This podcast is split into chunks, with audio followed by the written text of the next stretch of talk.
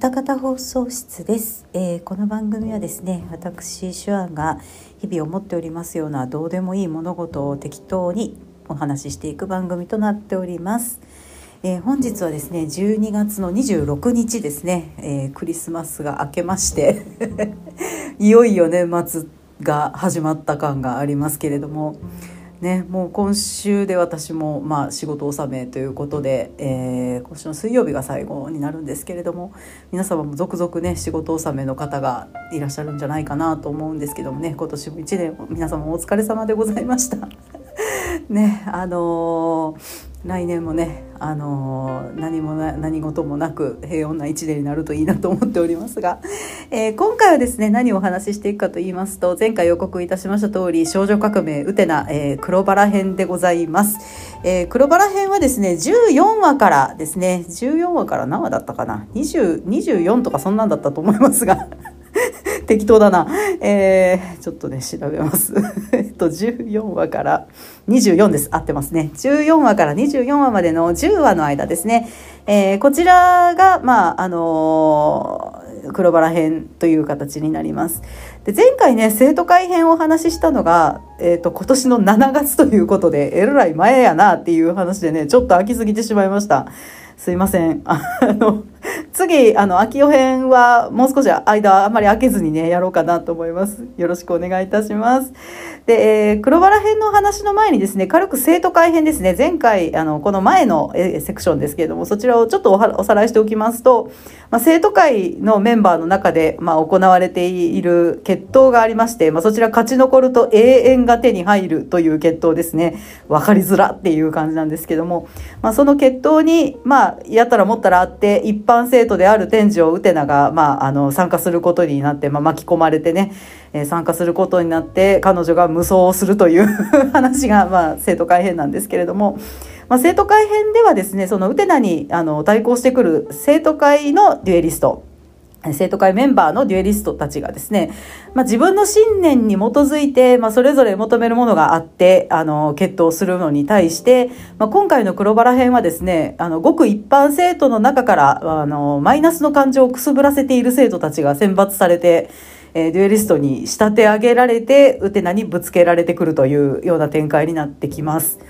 あの生徒会編はですねみんなある意味こう己の信念をかけてあの己の意思で戦ってた人ばっかりなんですけれども今回はですね、まあ、嫉妬とか、まあ、あいつは好きになられへんあいつだけは許されへんみたいなそういうまああの、まあ、いわばウテナからすると知らんがなっていうような しょうもない理由で、まあ、決闘をね挑んでこられるっていうのが、まあ、一番違うポイントですね。うんまあ、実際決闘の後にあのウテナがそのデュエリストに自分に歯向かってきたというか自分に刃を向けてきたデュエリストに僕はこの子の名前も知らないっていうふうに独り言を言うシーンもねあったりします。まあ、そしてまあ、たちの悪いことにですね、今回の挑戦者たちは自分の意思や信念で、まあ、決闘所にやってくるというよりも、そのマイナスの感情を利用されて、あの、デュエリストに仕立て上げられて送り込まれてくるんですよ。うん、なんか増幅するような感じでね。うん、で、この、えーデュエリストを仕立てる、仕立て屋というか、まあ、仕掛け屋がですね、まあ、見影掃除という、まあ、天才高校生の男の子なんですけれども、まあ、彼はですね、まあ、この黒バラ編にしか出てこないキャラクターなので、まあ、あのまあ、この彼に関してはちょっとネタバレをね、あの、後々ちょっとしようかなと思っております。で、まあ、彼が主催する見影ゼミというね、まあ、優秀な生徒たちが集まって、何かの研究をしてる。何かの研究をしている、えー見影ゼミに、まあ、優秀なね、生徒を誘うというふうに見せかけて、まあ、コンプレックスやマイナスの感情をかなりくすぶらせている生徒を集めて、まあ、彼がカウンセリングを行って、まあ、そのうちに冷静さを失ってしまったね、生徒たちへ、まあ、あなたが問題を解決するには世界を革命するしかないというふうに、あの、言いまして、で、黒いバラの刻印を渡すわけですね。まあ、この黒いバラの刻印っていうのがかっこいいんですよ、結構。あのね、バラの刻印そのものも、この黒いバラの刻印も、あの、商品化されてまして、売ってましたね、一時期。ちょっと買おうかなと思ったこともあるんですけど。うん、という感じでね、まあ、あのそれで、まあ、黒いバラの刻印を渡して、ウテナと戦うことをそそのかすっていうのが、この見かけ掃除になりますね。うん。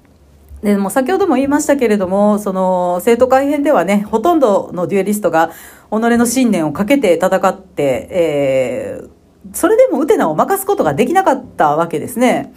で、ウテナは、あの、とにかく強いんです、この子。めちゃくちゃ強いんですけど、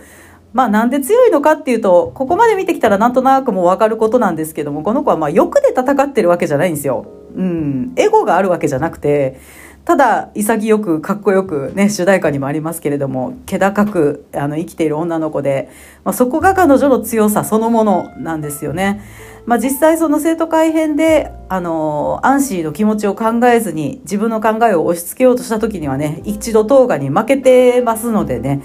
なので、まあ、そのエゴを出した時にはもう負けてしまうという感じでそこがないところが彼女の強みっていうね、えー、ところになるわけですけれどもあのー、この汚れのない魂っていうのが強さの源である女の子にさあ次何をぶつけるかっていう話ですよ。信念を持って、あのー、挑んでも負けるわけですから何をぶつけるかっていうところでね、まあ、今回のその嫉妬妬みや、まあ、誰かを嫌う感情とかっていうそのある意味まああまり美しくない汚れたものをぶつけるっていうのはまあ考えうる戦法かなとは思います。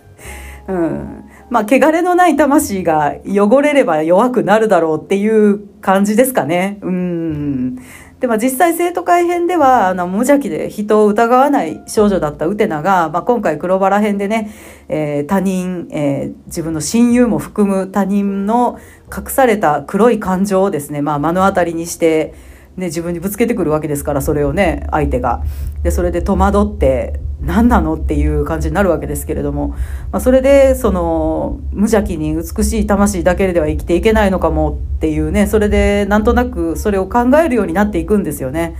まあ、この黒バラ編はその黒い感情を目の当たりにして少しずつ、まあ、大人になっていく酸いも甘いも知るその酸酸っぱいところを知るっていう、あの、ところがねうまく描かれていると思います。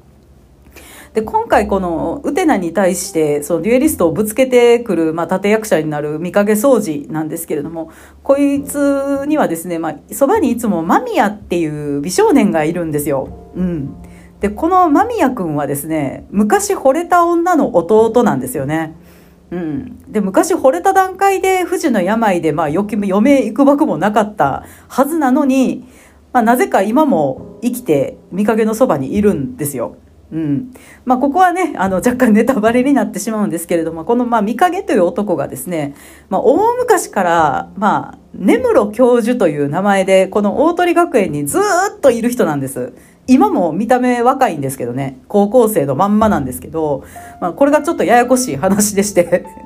まあ、その昔根室教授と名乗っていた頃に、この間宮と、あと姉の時子さんっていうね、あの女の人がいるんですけども、この、えー、間宮と時子に、えー、千田兄弟ですね、えー、千田間宮と千田時子って名前なんですけれども、まあ、出会いまして、で、時子に惚れるんですよね。うん、まあ、この時子さんっていう人が、まあ、あの、いい女です、結構。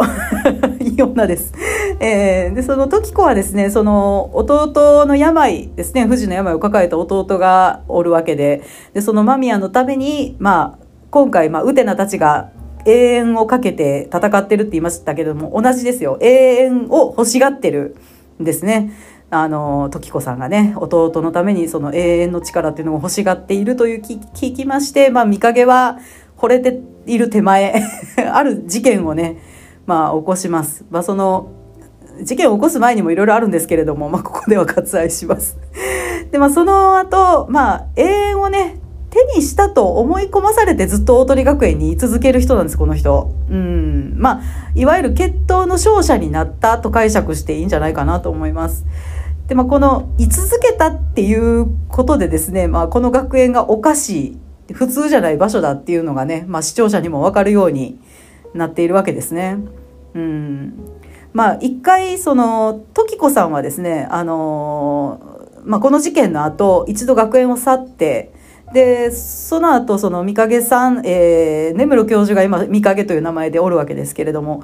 今の学園に年相応に老けた状態で時子さん再び来るんですよ。うん、でその時にまあこの学園はおかしいっていうような意味のことをまあそんなセリフを言って、まあ、作品中初めてね異常性を示唆してくれる感じの結構重要なキャラクターですよね。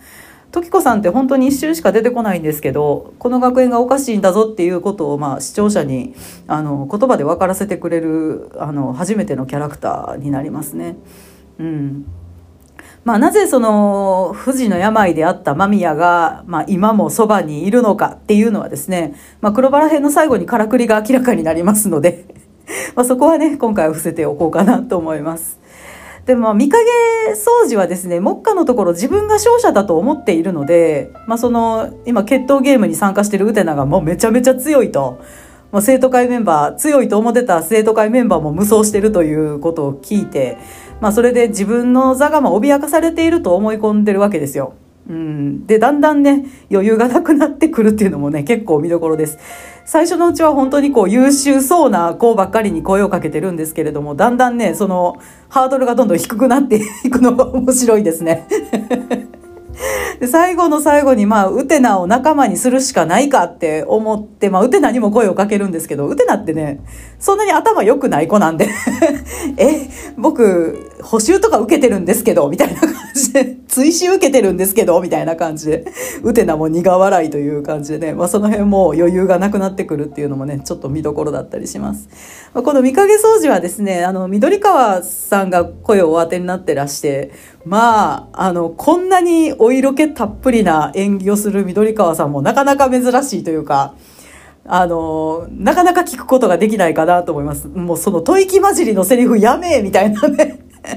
感じでね、ちょっと笑ってしまいそうになるんですけどもね、あ、ええ声してはるなって思ってね、聞きますよ。まあ、結構ね、あの魅力的なキャラクターですね、見影掃除。私は結構好きです。うん。で、まあ、今回ね、その、生徒会編と同じようにね、デュエリストをね、まあ、決闘順に、えまあ、軽くご紹介しておきますと、まあ、黒バラ編の第1話にあたる、まあ、14話のデュエリストはですね、大鳥かなえという、まあ、高校3年生の女の子ですね。この子はですね、まあ、大鳥学園のね、理事長の娘です。大鳥って名前ですからね。で、その、秋代という、まあ、男が出てくるんですけども、こいつ大鳥秋代って言うんですよね。でも、この子、あの、この大鳥秋代はですね、この、大鳥かなえさんともすでに婚約をしておりまして、まあ、婿入りするべく大鳥を名乗ってるんですね。で、まあ、理事長代行ということで、学院に君臨しているわけで、まあ、彼女と結婚することが自分の、まあ、地位を固めることにまなってるわけですけれども。でまあ卒業したらもう即結婚が決まっているというねだけあってこの大鳥かなえちゃんはまあめちゃくちゃセクシーなんですよすごい色気のある人ですね あのこんな高校生おるかっていうぐらいねすごい色気がある高校生ですね。うん、でまあそのかなえさんはそれなりにね秋代のこと好きなんですよ好きなんですけど秋代の妹にあたるアンシーのことがどうしても好きになれないっていうねまあ、アンシー何考えてるかわからん感じのね、女の子やし、まあね、劇中ではその、貸してあげたスカーフでメガネを吹かれた言うてましたね。まあそんな感じで、まあ好きになれないっていうのでね、まあゆくゆく結婚したら義理の妹になるわけですから、お姉さんとそろそろ呼んでくださいよっていうシーンがありましたよね。でも、アンシーはにっこり笑って、はいって言うだけなんですよ。可愛くねみたいなね。まあどうしても好きになれないっていうのは分からないでもないなと思います。でもそのまあそのね、自分の好きな男の妹が好きになれない、まあ結婚したら妹になるなんてちょっと耐えられないみたいな感じでね。まあそこをま利用されてね、デュエリストになるんですね、彼女はね。もう、全くウテナと関係ないんでね、この辺。まあ、ウテナからするとなんでやねんって本当になるでしょうね。うん。まあ、あの、彼女の血統につけられた名称っていうのがですね、疎外ですね。疎外感の疎外ですけれども、まあ、あの、秋音安心っていうのは、まあ、今回この黒バラ編を見ますと、だんだん分かってくるんですけども、まあ、並々ならぬ深い関係なんですよ。うん。ちょっと倫理的にどうなんかなっていう感じの話になっていくので、まあ、その2人の強い結びつきに入ることができない自分っていうことでしょうね、きっとね。まあ、その阻害という言葉にはそういう意味が込められているのかなと思います。で、えー、続いてですね、15話のデュエリストがですね、えー、カオル小杖ちゃんですね。まあ、この子はですね、あの、生徒会編でご紹介しました、カオルミキくんという、あの、久川さんが声をおやりになっている、あの、中学生の双子の妹になりますね。うん。まあ、外見もちょっと似てるっちゃ似てる。うん。うん、うん。で、まあ、これまためちゃめちゃエロい中学1年生っていうね こんなマセガキおったら怖いわっていうぐらいおませさんなんですけども、まあ、かなり好きなキャラクターですね。大好きですね、この子。うん、まあ、あのー、カオルミキ君も相当なシスコンなんですけれども、もうこのカオル小杖ちゃんも相当なブラコンでございまして、まあその兄貴に近づく汚い奴には手を下すことも辞さないという、なかなか過激派な、過激派ブラコンですね、この子ね。で、まあその兄貴が、まあ実はアンシーに惚れてるということを知ってね、まあ、嫉妬深い梢ちゃんは嫉妬に燃えるわけですよ。うん、でそのそこにつけ込まれてねデュエリストにさせられてしまいますね。うんまあ、彼女の血統の名前というのが、まあ、執着ですね。まあお兄ちゃんのこと好きなんやけど結構突き放した態度取ってはいるんやけどあのすごいね印象深いセリフにあの自分がすごいつまらない男と付き合うと、すごく傷ついた顔をすると、兄貴が。しょうもない男と付き合えば付き合うほど傷つくんだと。その顔が好きなんだって言うんですよね。もう、なんだその歪んだ愛情みたいな。まあでも、気持ちはわからんでもないと思って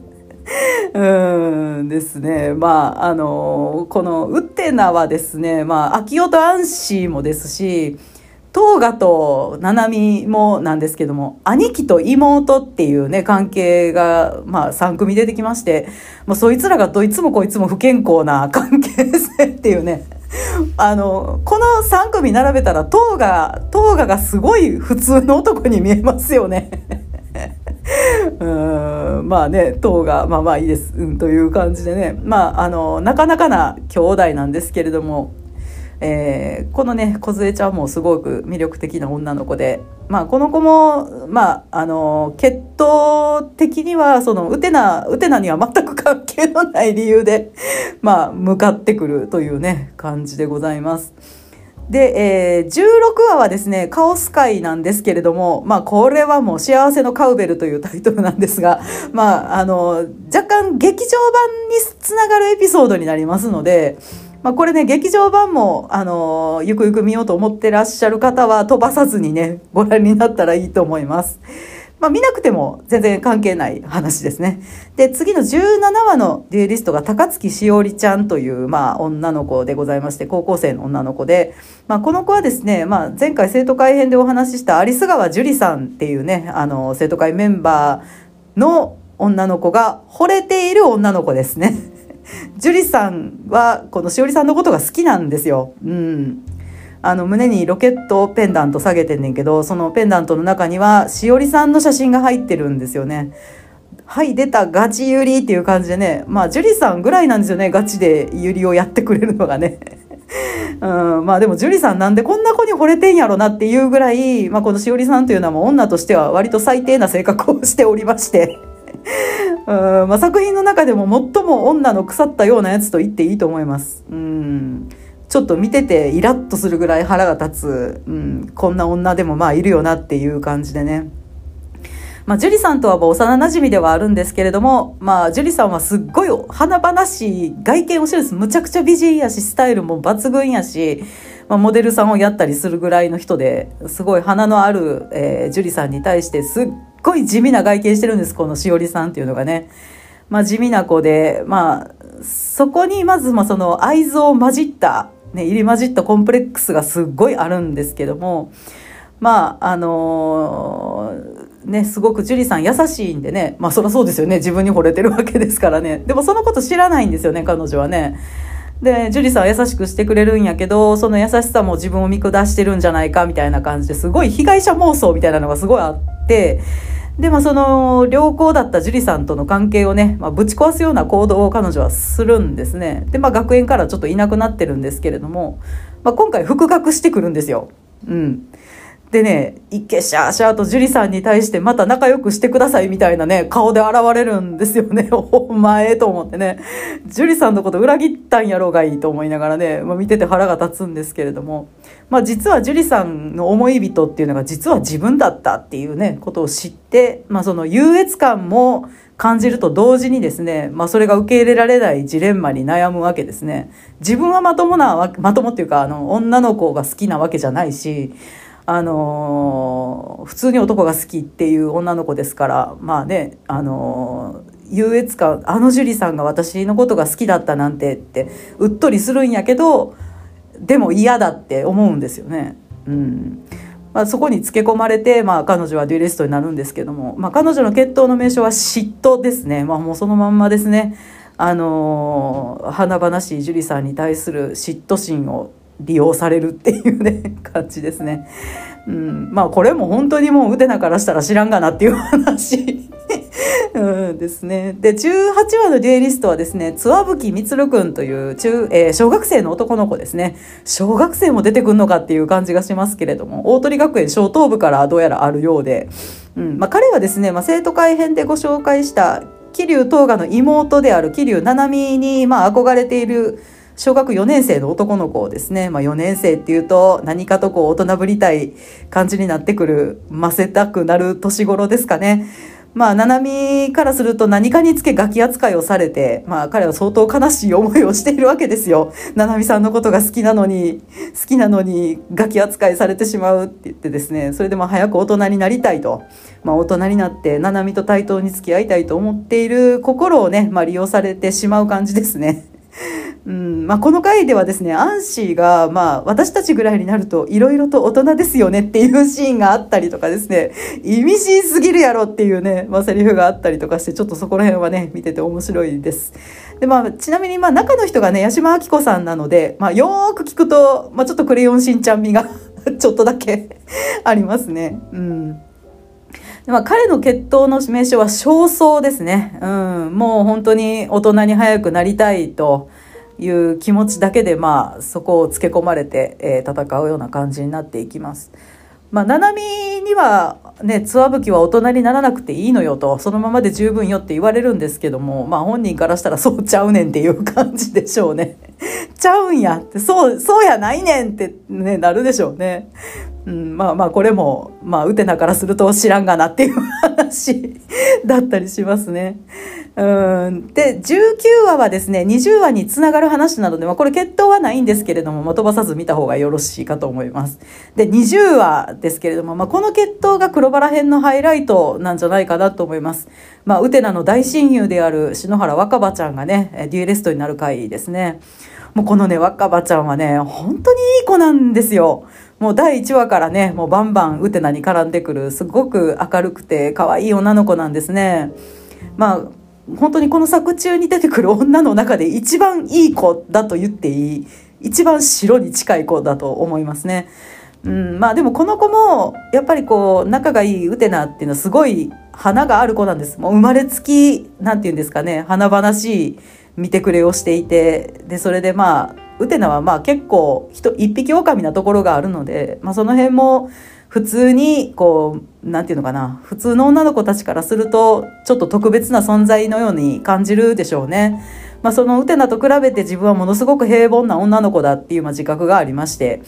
で、まあ、彼女にまあとあることが起こってそんな平凡な自分でもね特別だと思えるような出来事が、まあ、起こるわけですよ。まあ、これはもう特別言わないですけれども、まあ、見ていただいたらよろしいかなと思いますが、まあ、それまでねしばらくあのあ普通にも一般生徒の一部みたいな感じで生きてきた子が突然ねその自分が特別だと思える瞬間があの毎日訪れるようになって本当にこう生き生きと毎日過ごしてるんですよ。実際本当にこう明るくまあもともと明るい子なんですけどね。もっとこう何て言うのかな。すごくななんかウテナには綺麗になったねって言われてましたけども、まあ、そんな感じでねあの生き生きと過ごしているわけですけども、まあ、そのねその時間もやがて終わりを告げるんですよね。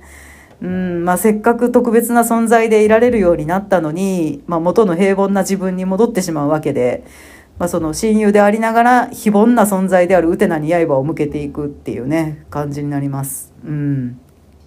まあ、先ほどご紹介したその高槻しおりちゃんに近いものあるかもしれません結構こう目立たない自分と華々しいこう比べて、まあ、それで嫉妬心を燃やすっていうのではちょっと近いものがあるかもしれないですけども若葉はですねもともとがいい子なので すっごくいい子なのでね、まあ、この決闘は本当に見ていてものすごく辛いですね。まあ、ウテナも本当にそんなみたいな感じですからねどうして若葉みたいなね感じで戸惑ってましたよね、まあ、この決闘の名称は限界っていうね名称が付けられていますけれども、まあ、若葉もああ見えていろいろと我慢して生きているのかなと思えるようなね名称ですね。うん。まあ、実際ウテナは自分の剣を抜かずに戦う唯一の決闘になります。友達に剣を抜くことなんてできないよって言って。まあ、そこら辺がウテナの強さの源ですけれどもね、まあ、この血統が本当に特別なものであるというのがその辺も分かるような感じになっているかなと思います。本当に若葉の中の方のお芝居が素晴らしかったですねこれね。本当にちょっと続々とします。ちょっとうるうるくるぐらいすごいお芝居をされますね。うん。で続きまして21話のデュエリストが、まあ、園田恵子さんっていうあの、まあ、女の子なんですけどこの子はね七海の取り巻きですねまあ、桐生七海は、まあ、すごいスーパーお嬢様なので、まあ、いわゆる少女漫画によく出てくるような分かりやすい取り巻きがおるんですよ。3人ね。愛子、恵子、優子っていう、まあ、生原邦彦のい空を愛、慶、優で 言ってるらしいんですけども、まあ、その恵子さんっていうのが、まあ、今回ね、そのデュエリストとして出てきます。まあ、この子がね、先ほど言った、あの、ウテナが名前も知らないって言った子ですね。うんまあ、この恵子さんは、まあ、七海のお兄さん、まあ、東がですね桐生東がにまあ密かに惚れてまして 憧れてるんですよね。でまあ七海はそのお兄ちゃんにめちゃめちゃ可愛がられているので、まあ、それを七海をまあ身近に見て、まあ、嫉妬するわけですよ。ね妹っていうだけであんなに大事にしてもらえてみたいなね感じですごい嫉妬を燃やしまして、まあ、この恵子さんもなかなか歪んだ子でね、その、七海に、七海の取り巻きをやってれば、東賀と知り合えるんじゃないかっていう、まあ、まあ、そういう算段で七海の言うことを聞いてるんですけれどもね。まあ、この子も、まあ、平凡な子っていう位置づけですね。いや、まあ、七海という特別な存在を見て、平凡な自分とそのギャップに嫉妬するという感じのね、ことで、まあ、よく似た感じですね。まあ、うん。まあ、黒バラ、黒バラ編の中で、まあ、ウテナにとって一番なんでやねんっていう決闘 だったのがこれなんじゃないかなと思います。お前は誰やっていう感じですからね。なんでやねんっていうね、それでなんで私にこう、刃を向けてくるんだねっていう感じになるでしょうね。で、まあ、最後ね、23話、えー、けえー、黒バラ編最後の決闘っていうのが、まあ、第二の主役である先ほど言いました見かけ掃除ですね。もう万策尽きて他にあのデュエリストになるやつがおらんってなった時には自分が、まあ、デュエリストになるわけですけども唯一ウテナから僕と決闘しろとあの宣戦布告される、まあ、キャラクターになりますね。うん、まあ見かけの話は先ほどしましたので、まあ、割愛しましょう。彼の決闘の名称は自覚ですね、うん、自覚。えー、決闘シーンではねこの名称の意味と合わせて、まあ、今回黒バラ編のミステリーが割と明らかになるような感じになっていきますこのね黒バラ編ちょっとミステリーっぽいよね割とそんな感じになってますのでねな、なんなんやろこれって思いながら見たら最後に、ああ、そういうことやったんやっていうね、あの、種明かしがあります。で、まあ、正直に言うと、本筋にあまり関係ないセクションなんです、この黒バラ編ってね。結末にも何ら関係ないので、まあ、飛ばしてもいいっちゃいいんですけどもうんまあ見なくても多分前後話はつながらなくはないと思うんですけどもね、まあ、このあと大鳥明夫編で、まあ、その展開していくののその何て言うのかな序章みたいなものがこれに当たるのでまあウテナが変わっていくその変わってていくその最初の兆しっていうのがこの黒バラ編にもうふんだんに盛り込まれてますのと、まあ、そのじわじわ変わっていくものごとの何て言うのかな序曲っていう感じが、まあ、この黒バラ編なので、まあ、飛ばさずに 見た方がいいかなと思います。結構この黒バラ編私すごい好きで、あの、独特の雰囲気があるんですよ。すごい変なモチーフがたくさん出てくる。うん、のもあって見てて結構面白いと思います。うん、もうねあのね今回見返してえって思ったんですけども存外にウテナがねこの頃からしょっちゅう秋代の部屋に出入りしてるんですよ。秋代にも一人で会いに行くんですよね。もう、ほんまにね、この頃からかと思ってね、毎回行ってますね。びっくりしました。こんなにしょっちゅう行ってたっけと思ってね。うん。まあ、アンシーの意味深なセリフ回しも見どころですね。うん。まあ、この辺は本当に大鳥明夫編につながっていくところなので、やっぱり見といた方がいいかなと思います。まあ、先ほど言った私たちぐらいになると色々と大人ですよとかね。あとね自分なんていくらでもこう任せるとかねそんなこと言うんですよ。ね本当にねまあその毎週末兄貴に会うために夜出かけていくんですけどアンシーがね。でまあその出かけていくのが、まあ、単なる兄と妹の面会というのではないんですよ。もうそれもじわじわじわじわ分かるように うんなっていくというか思いっきり出てきますね。アンシー眼鏡取ってこうテーブルの上に置くシーンが何回も出てきますからね。でその後の大鳥明夫のセリフがね毎回毎回めっちゃ面白いんですよ。なんかねなんだっけな「1週間寂しかったかい?」とか言ってくれるんですけど まあ小杉さんのめっちゃええ声で聞けるんでそれはそれでいいんですけどねなんかちょっと笑ってしまいますね やっぱりあかんわって思う。まあ、という感じでね、まあ、今回、マクロバラ編のお話をね、してまいりました。あの、見かけ掃除がすごく魅力的な、あの、キャラクターなのでね、あの、なるべく飛ばさずに見ていただけるといいかなと思うんですけれども。えー、という感じでね、まあ、今回ね、今年最後の更新となります。えー、今年も1年お聴きいただきましてありがとうございました。まあ、あの来年もね、もしよろしければ お聞きいただけると嬉しいんですけれども、えー、なるべくねあの飛ばさずにというかあの更新ね毎週していけるといいなと思っております。来年はね一発目1月2日ですねもうこちらはあのあの今年と一緒であのプラモデルを 作りますということでねあの今年ガンプラジオさんのイベントであのえっ、ー、とエニグマ店長、ガンプラジオのエニグマ店長から、あの、直にいただいた、直々にいただきましたストライクルージュを作るという回を アップいたしますので、まあ、あの、今回はね、あの、前回同様にダラダラとしない感じで、あの、やっていきますのでね、あの、コンパクトにいつものあの収録時間ぐらいにねコンパクトにしますのでまあよろしければお聞きいただけると嬉しいです。えー、番組へのご意見ご感想に関しましては、えーはえー、ツイッターのハッシュタグ歌方放送室、す、えー、べ、て漢字でございます歌方放送室までよろしくお願いいたします。それではね、また来週お耳にかかりたいなと思っております。えー、良いお年をね、皆様お過ごしくださいませ。お迎えくださいませだ。えー、また来年もよろしくお願いいたします。シャンがここまでお送りしてまいりました。おやすみなさい。さようなら。良いお年を。